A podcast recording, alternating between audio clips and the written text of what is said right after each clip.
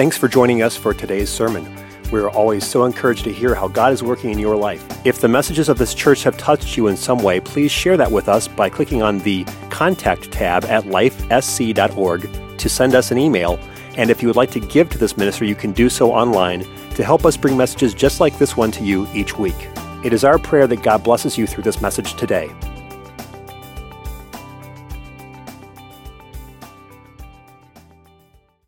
Psalms one twenty-seven and verse one, I want to read to you from that chapter, and I'm going to stay a lot into the in verse one, but it says, except the Lord build the house. Everyone say, build the house. Build the house.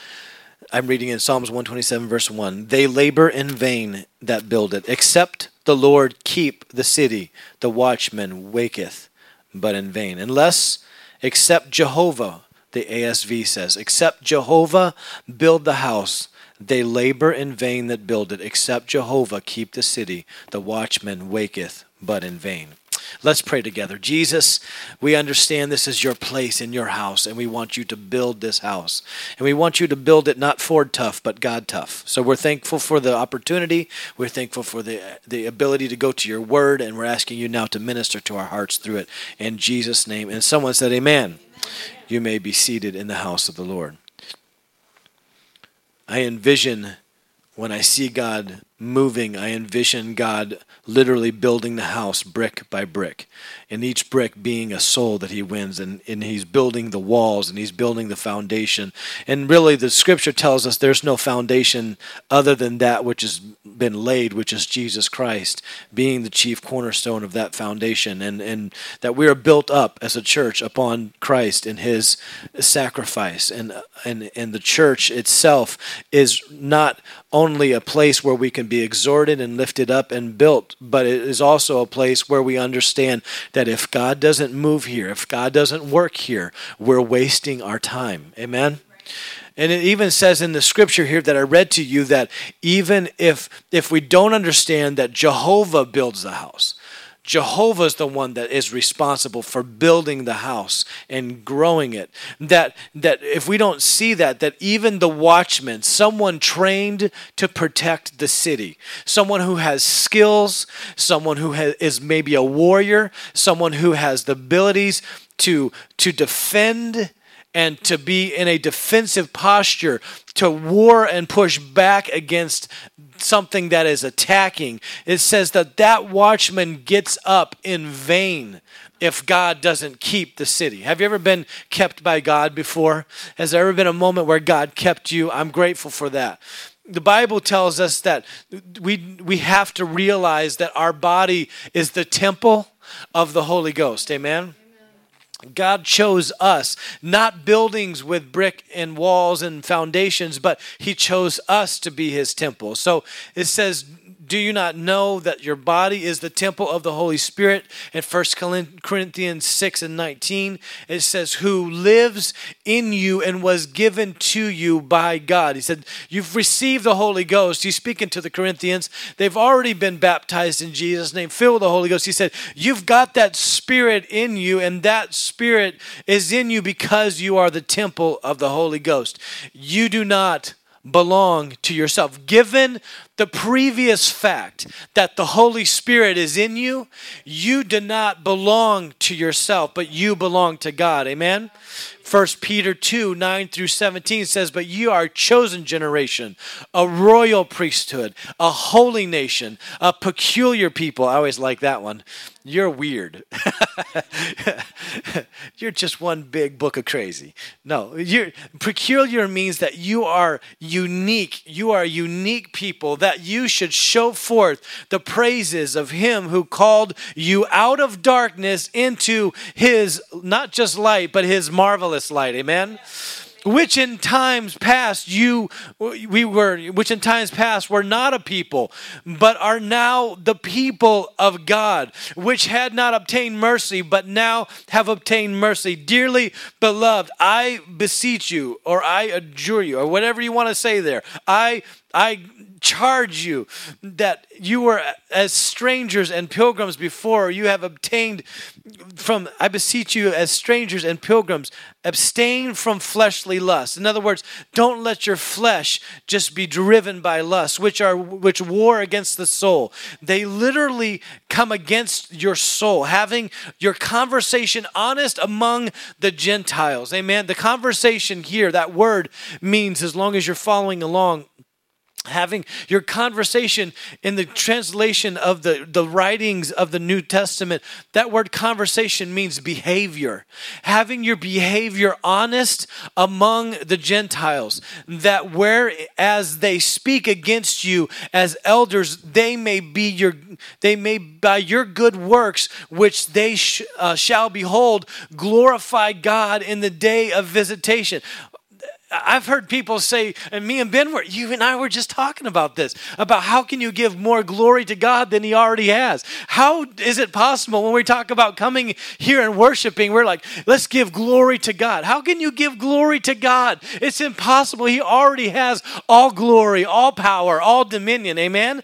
But the way that you give glory to God is found right here in the scripture. Dearly beloved, don't let yourself be led by fleshly things, because it wars against the soul, having your actions honest Be toward, be, um, among the, the world or Gentiles, whereas you speak of evildoers, but your good works, what you do will glorify God in the day of visitation, or when he's here. While we walk on this earth and while God is present, our personal behavior can give glory to God.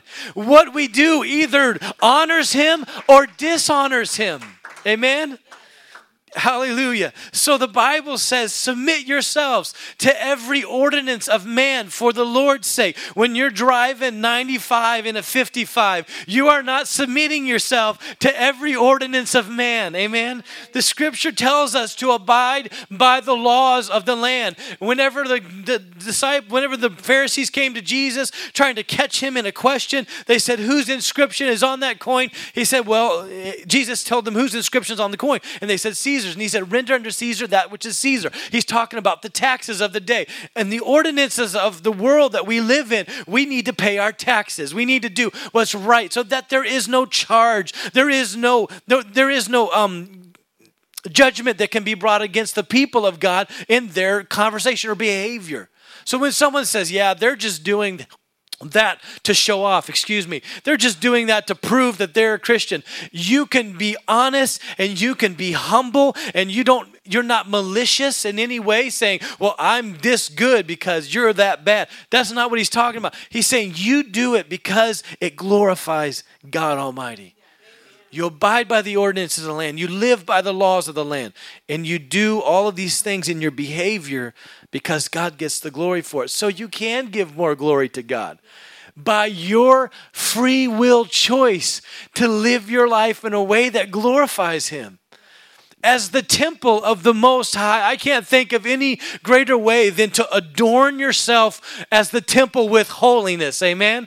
As to give yourself to behavior that when people see you, they go, that is a man who is loving. That is a woman who is kind and charitable. What is different about them? It speaks from the outside to what's on the inside. Something has got to be inside of you for you to be valuable to this world. The world doesn't care about what you're driving, who you are, and what you do. If they know you don't care, they don't care. But if they see something on the outside of you, on the temple of your life, that speaks to something on the inside, there's value there. And they want to know, what is it that is in you?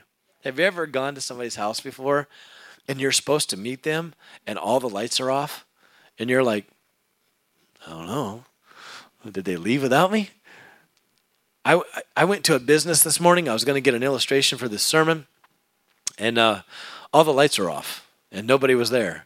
And I felt weird. I felt kind of creepy sitting in the parking lot waiting for the place to open up.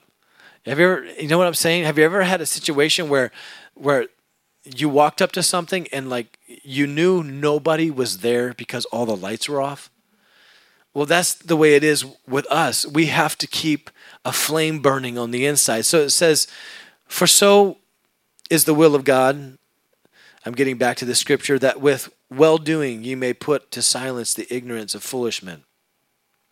With your well-doing, with your good doings, you silence men that come against or speak against God.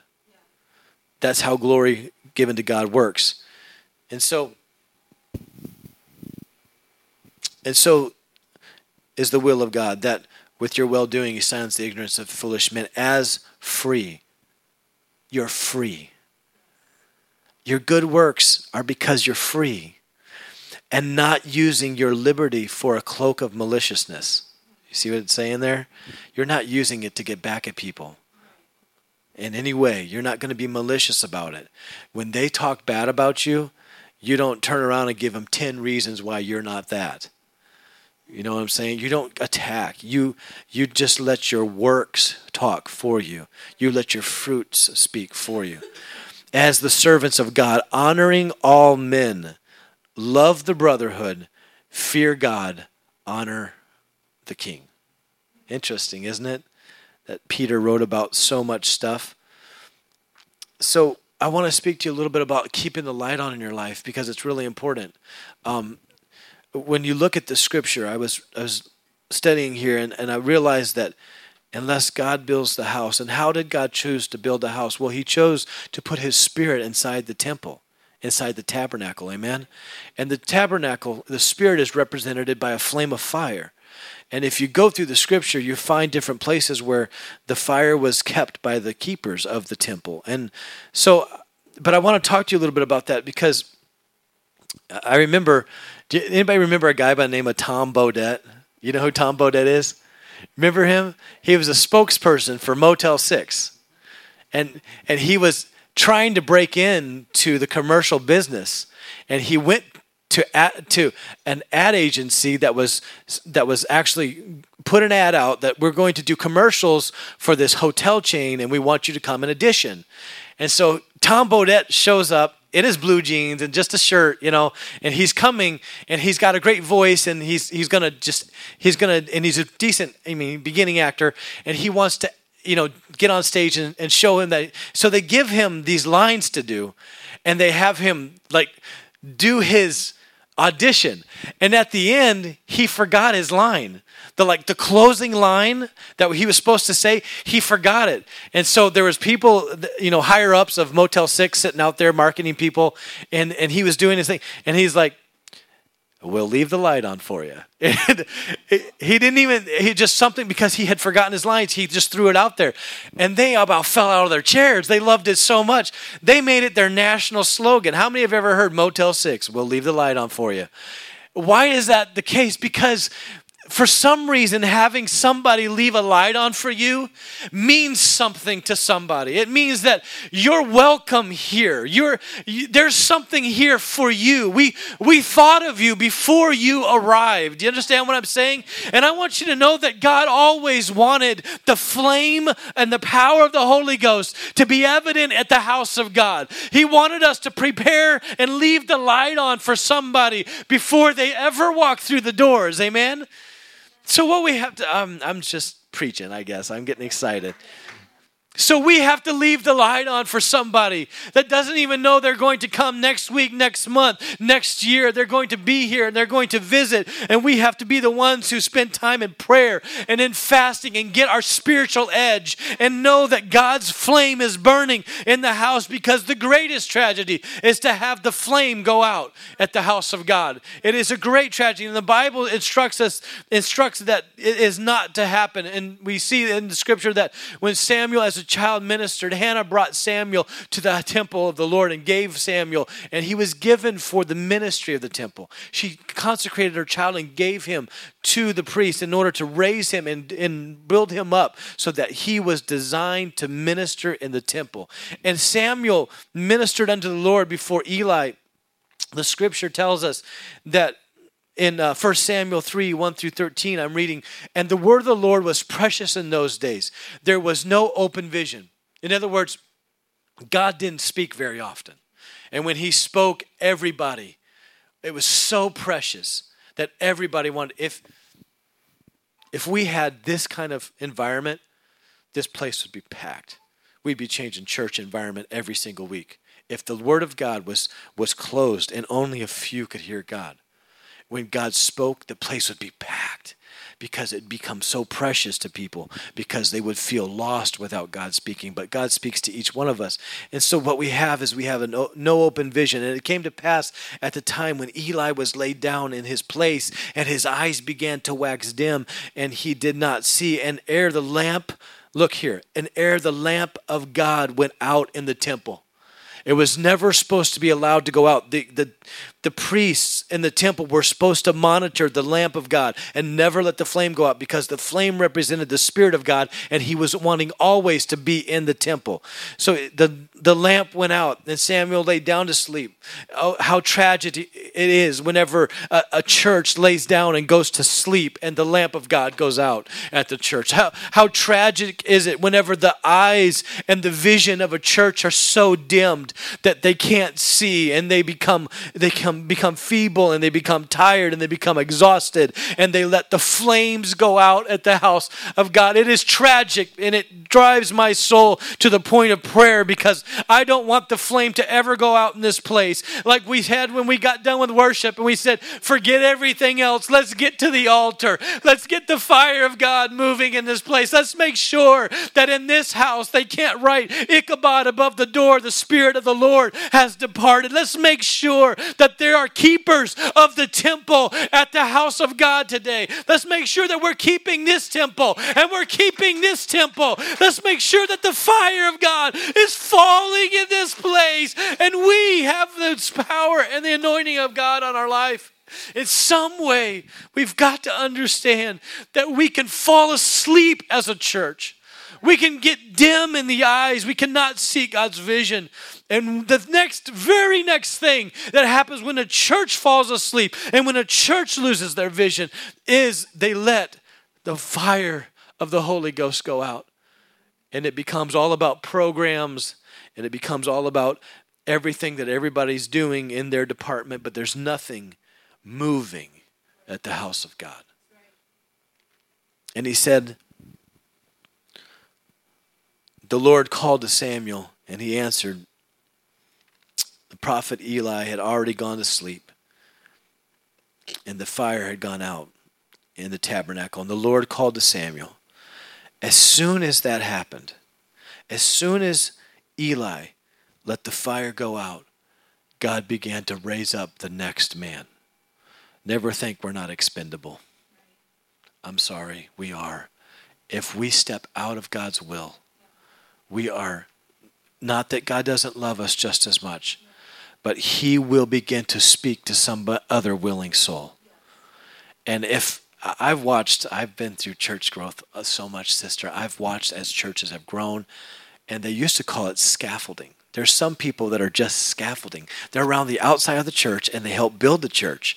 But once the church is built to a certain point, they they no longer stay. They they move on.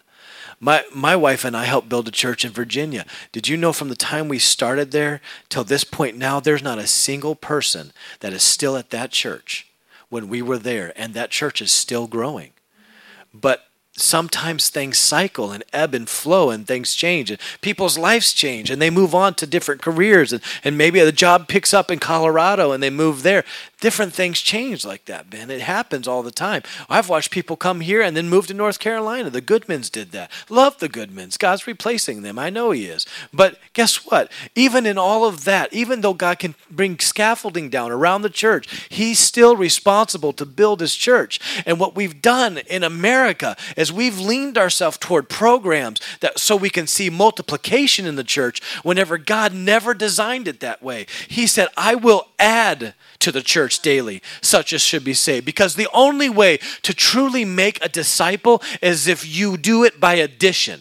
If you do it by multiplication, you just have people coming. You just have Amway. You have a crowd. It's not, it's not just, you, you have a church within a church. You have people who are the core, but there's just all of this scaffolding around on the church. And they may be living for God. They may not be living for God. They may have gotten high last night and showed up on Sunday morning because they like how good one of the praise singers looks. You know, there's all kinds of reasons why people come to church. But I'm telling you, if you let God build the church, he does it by addition. He adds one at a time, and he just keeps adding. He builds line upon line, precept upon precept. That's how he's always done it. That's how he has always done it. And so we have to trust the addition process while the world is reaching for multiplication. They build large campuses, put up a big billboard. They get two hundred people to show up, but are they discipling souls? I'm not knocking anybody. Don't get me wrong. I'd like to have that kind of thing, but I'm not going there because I want a big campus. We have decided, and I hope you're with this vision, and I believe you are because you joined this church, is we want to grow people and send them. Grow people and send them. If we get to five hundred people, we are wanting to cap out. Now, I know when you get to five hundred people, you just kind of explode to one thousand pretty quick. I realize that it happens almost auto- automatically. But but when we get to five hundred people, we're planting a church. We're sending out thirty or fifty, planting a church. We get we get to I mean we get to three hundred, we're planting a church. I don't care when we plant a church, but we're planting churches. We're we're not just going to stay here and suck it all in for ourselves and soak it up like some sort of Holy Ghost sponge and just get fat on the Spirit. We're not doing that. We're actually going to grow and learn and replace and replace ourselves and duplicate ourselves and let God add to the church. Through us, and in doing so, we will shed our light and shine our light in the kingdom. Amen? Amen. I've got an amalgamation of thoughts going on here, and I apologize, but that this is what's coming out of me right now because I'm praying for this with everything in me. So Eli hears the voice of the Lord. The Lord called to Samuel. I'm sorry, to Samuel. The Lord called to Samuel, and he answered, "Here am I." And he ran unto Eli and said, "Here am I, for thou callest me." And he said, "I called not." Notice something with me. When God spoke to Samuel, it sounded like his pastor's voice. Got that one in there. It sounded like the spiritual head, the spiritual authority in his life. He recognized it as his spiritual authority, but he didn't recognize the voice. And so he runs to Eli and says, "You called me?" He said, "I didn't call you."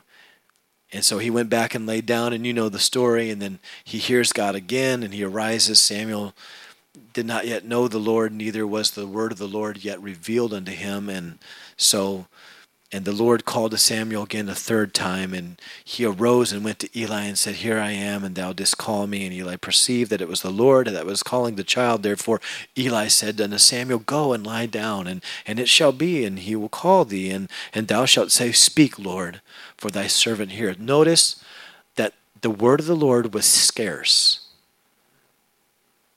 but God chose to speak to a child because no one else was listening. The danger of not listening to the voice of God. "For thy servant heareth." So Samuel went, laid down in his place, and the Lord came and stood and called as at the other time, "Samuel, Samuel."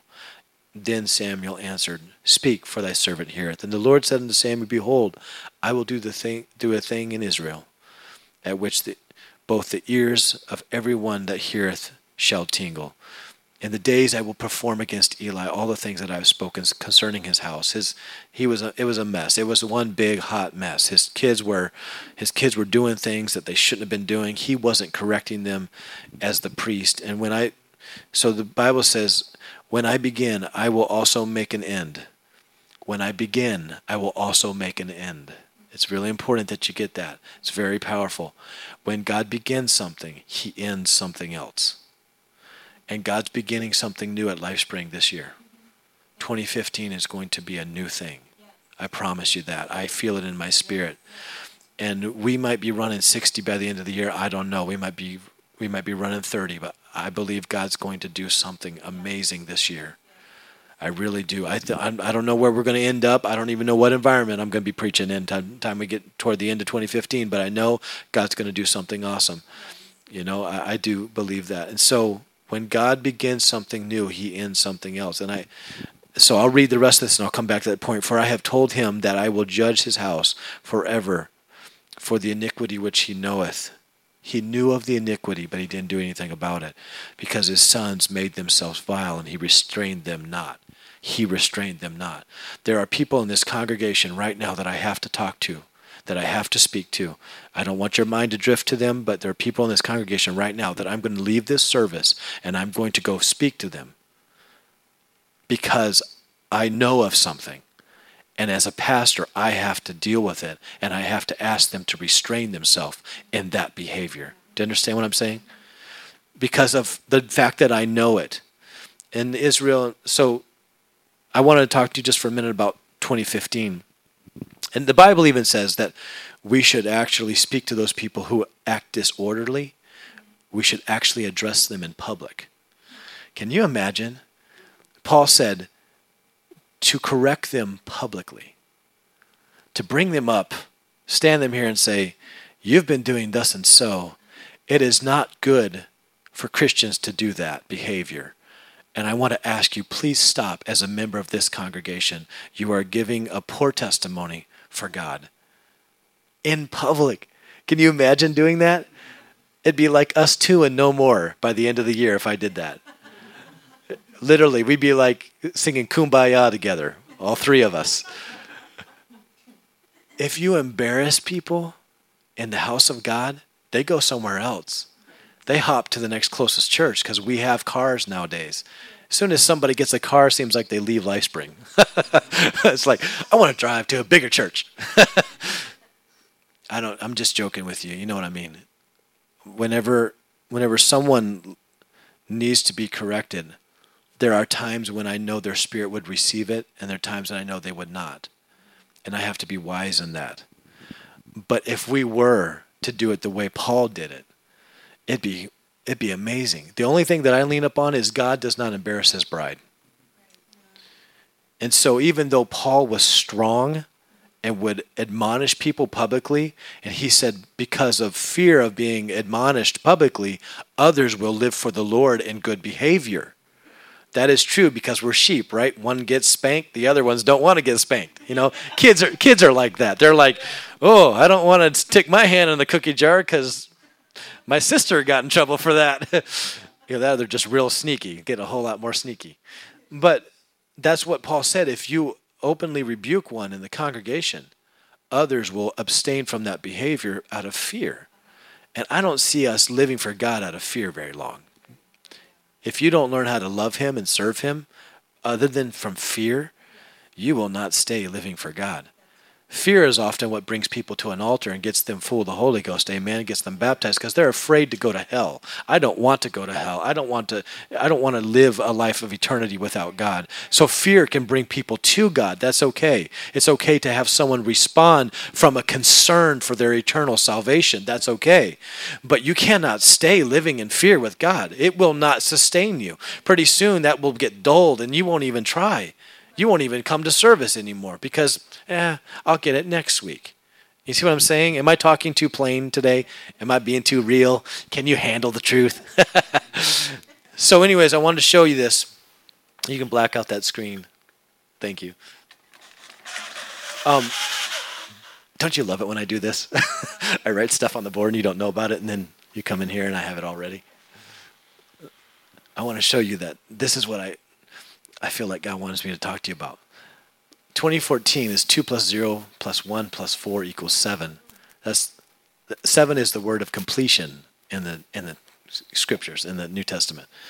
If you look at two fifteen, two plus zero plus one plus five equals eight. eight is the number of new beginnings. I believe twenty fifteen to be a number of new beginnings. It's it's the year, I'll say, of new beginnings for LifeSpring. That's what I believe God's telling us. It's a start over. It's a refresh. In any way we want to start it over, we can, but God wants us to do his will.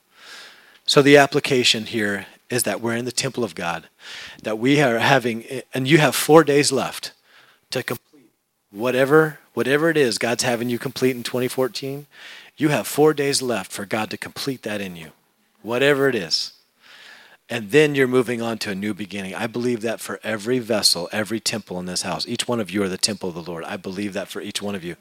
And I pray it over you. Bow your heads with me. Jesus, I pray a completion over every soul in this room. I pray that in the next four days that you will complete something that you've started this year and that you will bring it to full perfection, Lord God. And I ask that every temple in this house, that every person responsible for this temple, this house called LifeSpring, and every person responsible for their temple that you have put your name on in baptism, Lord God, I'm asking that you would complete your works in them somehow, in Jesus' name. And Lord, I'm asking that you'd bring in twenty fifteen the new beginning that you want each of us to have. The new day, the new health, the new hope, Lord God, the new opportunities. Let the light shine through us. Let us carry your lantern, Lord God, with power and might into a dark world. And let us find, Lord Jesus, someone who needs to see their way. In Jesus' name. And everyone said amen. God bless you. You can stand with me. We did our altar call already. So I'm going to dismiss you today, but I want you to know this. This is what I want to conclude with. I had so much more, but I don't think I need to preach it. And things kind of changed in the service. But in Revelations two and twelve, the Bible says, to the angel of the church of Pergamum, write, I know your works and where you dwell, where Satan's throne is. Sorry about that.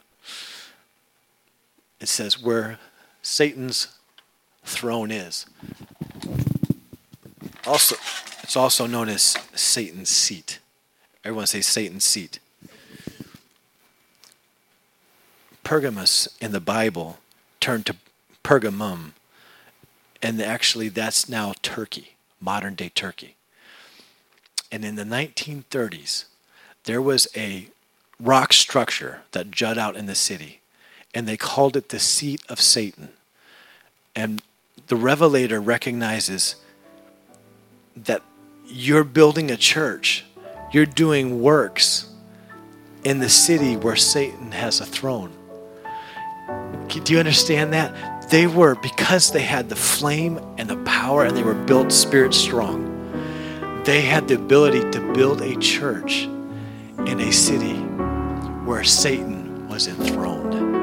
In other words, if you study it all out, you realize that it says that Satan had the ability to live and work freely in that city. So, so the scripture says, and you hold fast to my name. That's how important the name is. You hold fast to my name and did not deny the faith, even in the days in which Antipas was my faithful martyr. Antipas was murdered by the priests that kept the temples of Satan, or kept the temples. They were actually places where people came to, to get healed, and they would enter in and they would give them a sedative and they would sleep overnight, and they would go into these rooms where there was non-poisonous snakes, and they would sleep and the snakes would slither over them during the night, and they felt the priest that kept that particular temple, which was actually a temple to a particular god, and it's hard to say his name, but the god's name, um, I have to find it, sorry, was Asclep- Asclepius or Asclepius, Asclepius, sorry. It's a Greek god. The ser- it's called the serpent god, but that's the god that they worshipped, and they had these sinners, and people would come in and they would take a drink of a sedative, like probably like some sort of alcohol or something, and it would it would diminish their physical their physical senses so that their spiritual senses would step forward. And that's what happens in a lot of things. When you drink alcohol or when you get high on drugs, you diminish your physical senses and your spiritual senses step forward. And that's why you begin to interact with the spiritual world whenever you're doing things, that when you're doing substances. That's why the Bible says to be sober and everything. But anyways, I'm getting off just a little bit. I'm sorry. There's so much here. And so what happened is they believed that if a snake slithered over you, that you would get a dream while you were in that place. And then they would go before those ministers, uh, the, the keepers of the temple of Satan. They would go before them and they would give them an interpretation of their dream the next morning. So all of this took place in this city, and they built a church right under their nose in that city where there where Satan dwells. We don't have Satan's seat in Brookfield. We don't it, we don't have this going on. And people are like, you're crazy to build. No, we're not. We have the opportunity to do what, what God can only do in this place. We don't have nearly what they have in Revelations where they had Satan's seat. And what's interesting to me, what's interesting to me is the fact that German engineers came in nineteen thirty and they surveyed and looked at the seat, or the throne as it was called, the throne of Satan is mentioned. It was actually, if, if you understand history, you know that Antipas was a faithful martyr. He was murdered or martyred on the throne of Zeus, the Greek god. And so what happens is, through that martyrdom, the church begins to grow, because how can a man give his life for a god that's not Zeus, one of the Greek gods, or or not the serpent god? And so the church begins to grow, and what happens is this Asclepion begins to tell people in their dreams at night that you need to deal with this church because they're hindering the work of Satan in the city. They literally get dreams that te- and they come back and they tell these priests that you need to deal with Antipas because he's causing the serpent god did not be able to minister or work in the city. They were causing a disruption because they were carrying the light of God. And they were temple keepers. They were keeping the temple of the Holy Ghost alive. And so then in nineteen thirty, German engineers came and they excavated out the throne of Satan, and they took it and they put it in a museum in central Germany, right before Hitler came to power. It's no joke. It's no coincidence either that the man that chose to try to extinguish the people of God had the throne of Satan put in their largest museum in Germany, where he lived, close to the area. So I had all of that for you, and I wanted to show you that there's so much more to this than just coming to church. So much more to this than just being here today. We are hindering the work of Satan in the spiritual world today. We're hindering him. We're keeping him from having full, full opportunity. So let's, I wanted to end with having you all come up and pray for you. And an altar call already happened. So let's end today just by asking God to help us to thwart the throne of Satan in any area of our life. Bow your heads with me if you would. Lord, just like they did in ancient Pergamum, where the seat of Satan was set up, I ask you to allow us to pull down strongholds in this city. I know there's not a seat of Satan in this city. There's not a resident throne or a place where he's welcome. But today, I'm asking that you make it possible through our prayer and fasting in twenty fifteen, the new beginning we see you giving us, that we would destroy the kingdom of darkness. We would literally dismantle Satan's authority in this city. And we ask it that you do it through all of us rushing into the darkness with our lantern of light. I ask you to do it through all of us, not afraid of the darkness. You told us not to be afraid in your word of the darkness, but carry the light of God in our life. If there's anyone here who's had the flame go out in their life, ignite it again in Jesus' name, that we may all live carrying in the strength and the power of the Holy Ghost, and that we might be good keepers of the temple. In Jesus' name, and everyone said amen.